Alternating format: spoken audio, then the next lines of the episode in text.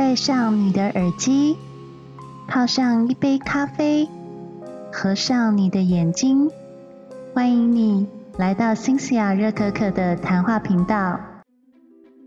Hello，各位听众，大家好，我是新西亚热可可，欢迎大家回到新西亚热可可的谈话频道。呃，我这礼拜呢，其实非常的忙碌哦，因为自从开始上班以后，就有公事。然后还有我的斜杠一起在同一个时间点发生，然后我这个人又很贪心，就觉得嗯，消费者或是我的听众或是呃使用者，各种社群媒体都有在做，那我怎么可以漏掉呢？然后我又是一个科技爱好者，所以我就觉得嗯，不可以，我一定不可以。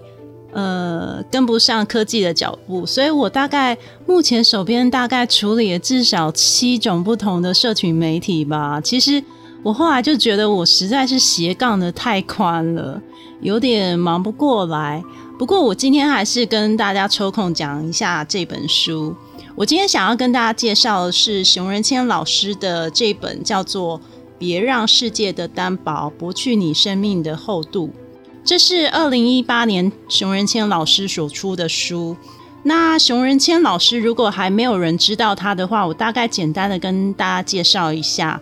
他大概在十一岁的时候就被自己的母亲送去西藏求学，所以他本身会四国语言：中文、粤语，然后梵语，还有藏语。那他在西藏学习了六年之后，就离开西藏，然后。呃，开始去世界各国推行所谓的佛法。其实我刚开始接触熊仁谦老师的时候，大概是我研究所时期。那个时候，其实我的生活相当有压力，就是要应付写论文啊，还有每个学分后的一些小论文课程。其实，呃，不要看研究生好像可能只有四学分、六学分，我跟你讲，其实大概四学分就已经快。快把我们逼死了，所以那个时候其实我相当的不快乐，然后觉得压力很大，然后那个时候在研究所班上的人际关系也处理也不是很好，因为我的个性比较耿直。我有时候就是想什么就说什么，不过我这个人就是心口如一，不太会说谎。可是很多人是心思比较细腻的人，所以他们很容易就误解我心直口快说的话，以为我说的话有别有用意。其实呃没有那么复杂。不过那个时候也算是因为这样，就学习到一些。怎么去调整我自己人际关系上的问题啦？所以那个时候很不快乐，就读了呃熊仁谦老师的书，然后也看了他在 YouTube 频道开的一个叫做“快乐大学”的频道。我看了他的几集以后，竟然很神奇的疗愈了我的心理。其实市面上蛮多心理学课程，还有类似佛法、佛教那些的频道，不过。我觉得熊仁谦老师讲的内容是最让我能够吸收跟理解的，因为其实我是一个想很多的人，但是他最善于去爬出你内心很复杂的那一面，所以我那时候听完他的快乐大学的一些节目之后。我觉得我的人际关系，还有我对于我自己内心遇到一些疑惑，就慢慢获得解答。其实，当然，熊仁谦他后来有发生一些新闻事件啦，但我觉得这完全不影响他在佛法推广上面的专业，还有就是他书中能够让人反省的一些文字跟语言，我觉得是相当值得去深思的。包含我今天要跟大家分享这本书，也是虽然是二零一八年推出的书，那为什么要在这边重讲一遍？是因为我最近人生当中又发生了一些觉得我很不快乐的事情，比方说我现在的斜杠生活让我过得有点不快乐，然后我在追究我的原因是什么，然后就刚好读到这本书，然后我读完这本书，我就觉得我心里有一些解答。那我想要跟大家来分享，他书中其实有三大部分。第一大部分是讨论生死问题，所谓的死亡问题。那第二大部分是讨论人际关系的主导权的事情。第三个部分是讨论就是现代社会当中所有的快速高大上等等的，到底是如何消耗掉我们的生命？那我觉得这三大部分有很多章节跟一些小小片段，其实是很难在一个 podcast 跟大家做很详细的分享。不过我大概就是挑几个我觉得比较有意义、我觉得比较有共鸣的片段来跟大家分享。讲到死亡，你会想到什么呢？是不是觉得对死亡感到非常的害怕跟感到恐惧呢？在亚洲社会当中，如果你跟父母或是兄弟姐妹还有朋友提到死亡这件事情的话，大家根本就避之唯恐不及。你在路上看到有人在办丧事，第一件事情应该是想要立刻躲开丧家，或是在心里默念阿弥陀佛吧，祈祷不要有冤魂沾上自己。大家有没有这样想过？为什么我们会对死亡那么的恐惧呢？这件事情回归人心，很多人都对自己不知道事情感到恐惧。熊仁谦老师在里面提到生死的问题，是因为他在。西藏念书的这几年，还有在印度游览过的那几年，他发现就是说，印度的印度哲学跟在亚洲社会面临死亡的哲学上面是完全不一样的。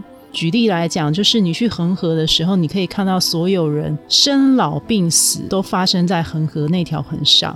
可能你在左侧看到有人在洗衣服。那右侧你就看到有人把尸体送进河里面。对印度的佛教来讲，所有的生老病死都在那条河发生。在我们台湾人来讲，是完全不可思议的景象。不过，其实，在印度对佛教还有哲学上面的思考上面来讲，生与死本就是一体，本就是混乱的，而不是对立的。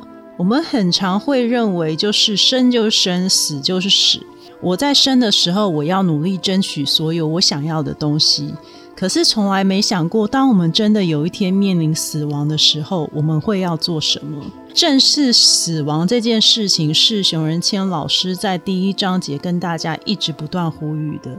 他的第一章节里面总共分五个小章节，这五个章节都。告诉我们，我们要直视所谓的死亡这件事情，学习什么叫做死亡。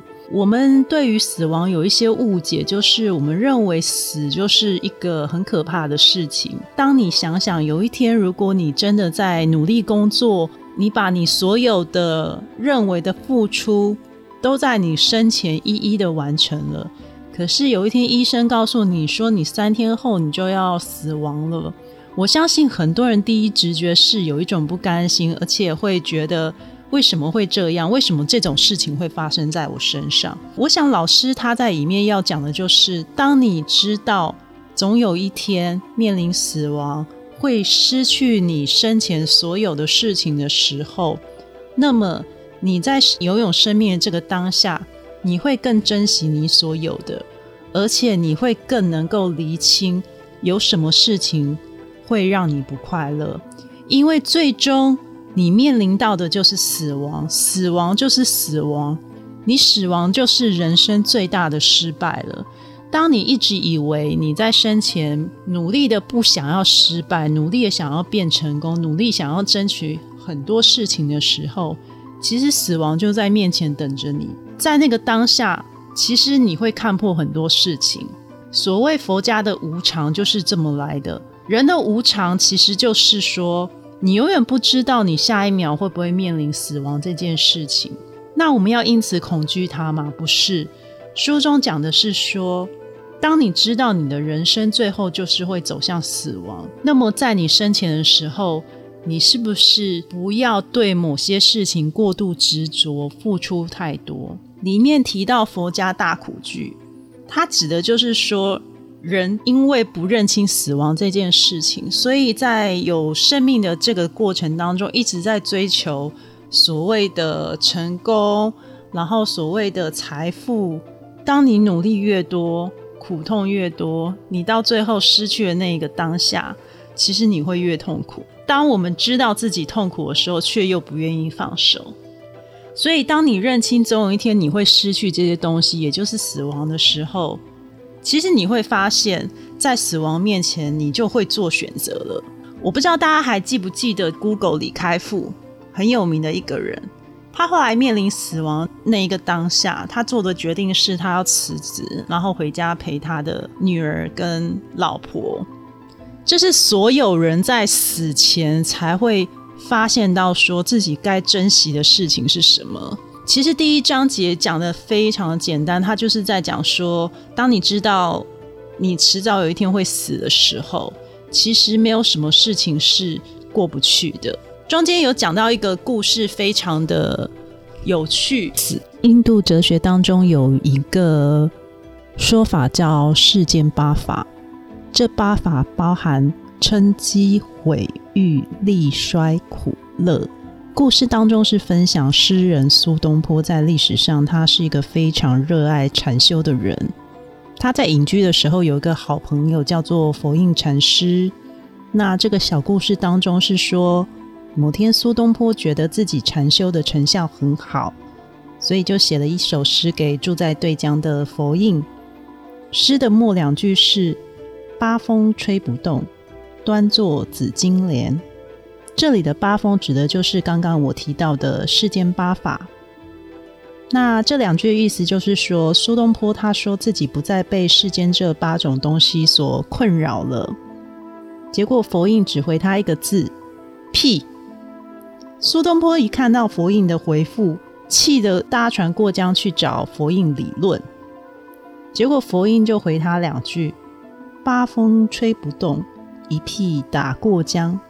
苏东坡一听到，便羞愧不已，发现自己还是受这八风影响。那在印度哲学来讲，这八个要素其实会让我们人生当中陷入汲汲营营之中，失去自我。其实你观察这八个东西，其实是两两一组，像是称颂跟讥嘲、赞誉跟毁谤、顺利跟衰小、苦恼跟快乐。我们都其实都希望跟苏东坡一样，希望被称赞有好名声。但在这里的意涵就是在说，只要你有好名声，就一定会有坏名声；你受到赞许，就一定会有嘲讽。声誉越高，自然就批评越多。你只要得了一个，另外一个也会出现。可是这是我们大部分人类无法接受的地方。我们都只想要得，不想要失。所以，我们常常都误认为说，是因为得的太少，所以才会失去，而想要追求更多，然后却没发现其实同时失去更多。那是因为我们没有意识到得跟失其实是同时发生的。我们以为是一个先得后失的关系，就如书中提到，生死其实是一体两面的事情。那我们在不了解就是得失是一体的时候，我们就想要展开行动去强化得的部分，减少失的比例。不过印度哲学就有提到，乐就是苦，苦就是乐。这里书中提到一个故事，有一天释迦牟尼遇到就是在印度的一位大祭司，当时大祭司的儿子过世了，所以他每每日以泪洗面。他跑去问当时的佛陀悉达多说：“佛陀啊，我如此的痛苦，我真的没有办法忍受没有我儿子在的日子。在他在的时候，我对他付出那么多，可是他如今死了，我真的觉得比死还不如。”佛陀就回答他说：“大祭司啊，我想你生前一定是非常非常爱他，所以才导致于如此之痛苦吧。”大祭司不理解，就回答他说：“我爱他，这跟痛苦是一点关系都没有。”于是他跑回市集，跟人家诉说佛陀跟他讲的这句话。大家就说：“对啊，快乐怎么可能会带来痛苦呢？”没想到这句话传到当时的国王的耳中，国王听到也非常不苟同，就问王妃说。王妃，你认同佛陀讲的这句话吗？快乐怎么可能会带来痛苦呢？皇后于是问他说：“国王啊，你爱我吗？”国王说：“爱啊。”那你爱你的士兵，你爱你的人民吗？”国王说：“当然很爱呀。”他的妻子就问他说：“可是，如果当有一天你发现我们都不再爱你了，你会觉得痛苦吗？”国王说：“当然会痛苦啊。”王妃就说：“这就是佛陀说的啊，当你爱的越多，你得到的苦痛却越多，这就是佛陀的道理呀。”这个故事其实就在告诉我们说，当你付出了，你想要得到更多，其实失去的也更多。这也是第一章节生与死给我们的一个启发，我觉得非常的有道理。因为像我目前在做斜杠的时候，其实我有一个误解，我一直认为就是说。我只要花很多时间在我的斜杠上面，我应该就要得到成果。当我没有看到成果的时候，我就会感到非常的沮丧。可是我却忘记，就是说，当我付出越多的时候，并不代表它一定会有回收。我应该要预期想的是，如果有一天我会死亡了，如果有一天我付出的这些东西。都可能会有一个结束的时候，那我是不是其实就轻松看待一点会比较好？我不要太过的执着在我一定要成功这件事情，就是因为我太执着于我想成功，我想赶快赚到钱，我想要赶快让大家知道我这个品牌，但我殊不知，其实我同时也失去了我的快乐，我失去了我的时间。所以我觉得这本书来的真的很刚好，也是我为什么想要分享给大家。第二个章节，他提到是有关人际关系的主控权，还有真诚这件事情。我觉得这两个部分也是我特别想要挑出来跟大家分享的。所谓主控权的关系呢，不仅可以应用在人际关系上面，也可以运用在感情关系上面。里面举了蛮多例子的，其中一个很有名的例子是司马懿的例子。在书中提到，司马懿他其实是为了自己的父母、家庭、老婆，然后他深谋远化的一步一步的，为了想要达成自己的目标，于是隐忍了很多事情，就为了想要让自己的目标成功。但当时的皇帝并不相信他，因此国王要求他要娶二房。可是司马懿其实在当时跟他的老婆感情非常的好，那司马懿也不能不接受这份礼，因为他知道国王是特别想要送一个二房去监视他的行为。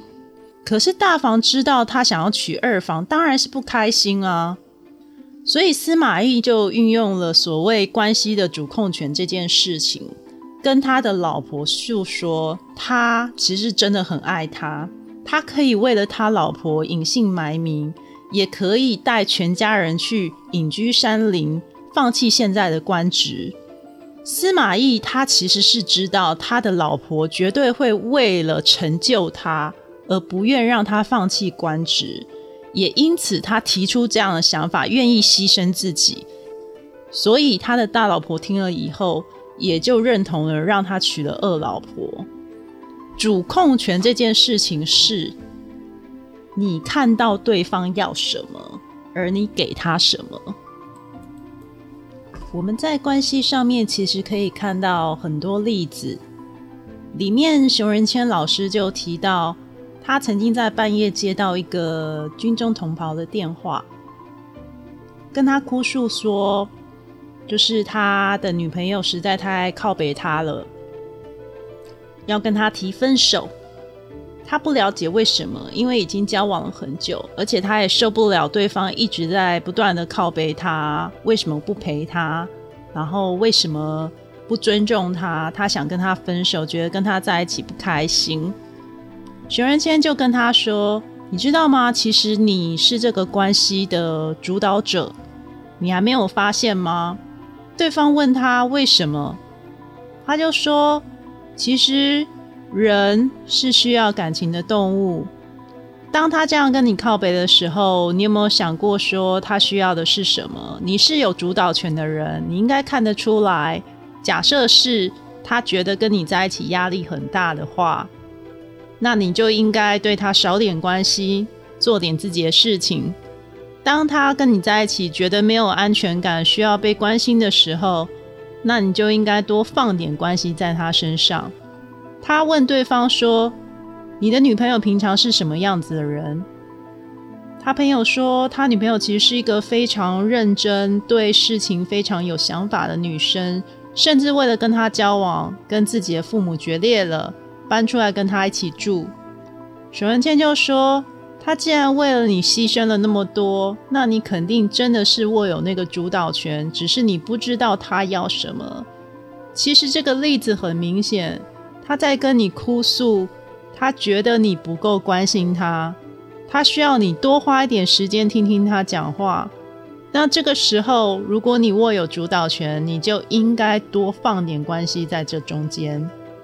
其实人与人，还有感情的关系，以及跟父母的关系，都是这样如此的。当你握有主导权，你就握有喂养对方跟着你情绪波动的能力。并不是说对方跟你情绪波动是一件很过分的事情，而是因为你可以观察，有很多人在付出了一堆事情之后，在哭诉自己成为工具人。为什么？因为当你什么事情都帮对方做好了，那对方要做什么呢？人与人之间是需要一个互动。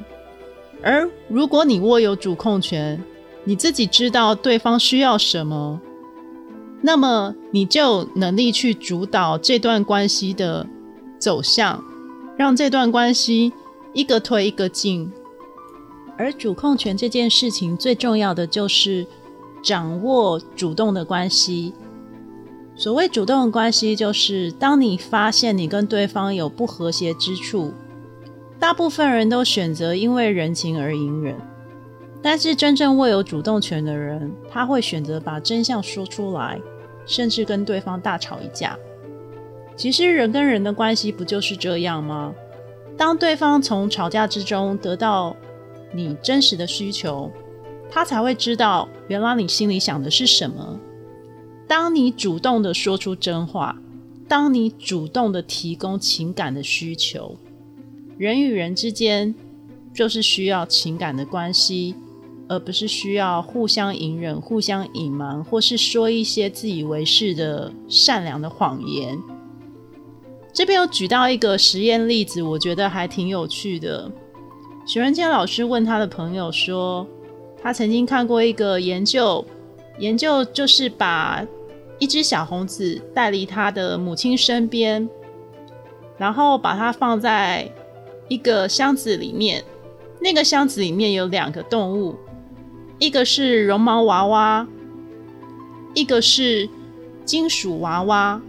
但是那个金属娃娃身上握有母猴的奶水。他问朋友说：“你觉得这只小猴子最后会去选择拥抱谁？”他的朋友几乎所有人都回答他说：“会去喝那个奶水。”会去选择拥抱那个金属娃娃，但最后结果显示，那只小猴子就算喝不到奶水，它还是宁可抱着绒毛娃娃。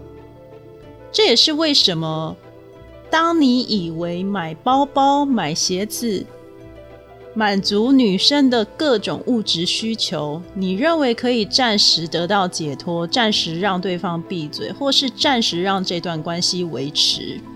作为一个自以为疼爱女朋友的你，或是你认为用物质的方式可以暂时解决你们两个看起来无解的关系的人，其实一旦你在这段关系没有提供任何情感这个两个字的灌溉，这个女生到最后还是会远离你，你们这段关系还是走不下去，因为人跟人之间。所谓永久的关系，都是靠互相情感的支撑以及依靠而来。人都是需要感情的。这也是为什么有时候女孩子跟男生在哭诉没有安全感的时候，男生一直提出解决方法，却无法满足女生，或是提供任何的物质方面的东西，暂时让对方闭嘴了。可是对方却还是对狼造。我在这里并不是鼓励劈腿这个行为，而是要让大家自己反思一件事情：是你真的觉得关系可以靠物质去维持吗？其实不然，不管是多么 material girl 或是 material boy，他们到最后还是会找到一个自己的港湾。最后第三个大章节在这本书讲的所谓的就是什么叫快乐，什么才是真实的快乐。不过今天的 podcast 有点久，我希望大家能够花点时间去看熊仁谦二零一八年出的这本书。简单来讲，他的第三章也在叙述怎样才能找到真正的快乐。因为现在的消费主义实在是一直时常宣传我们要多爱自己一点才叫做快乐，但这是真的吗？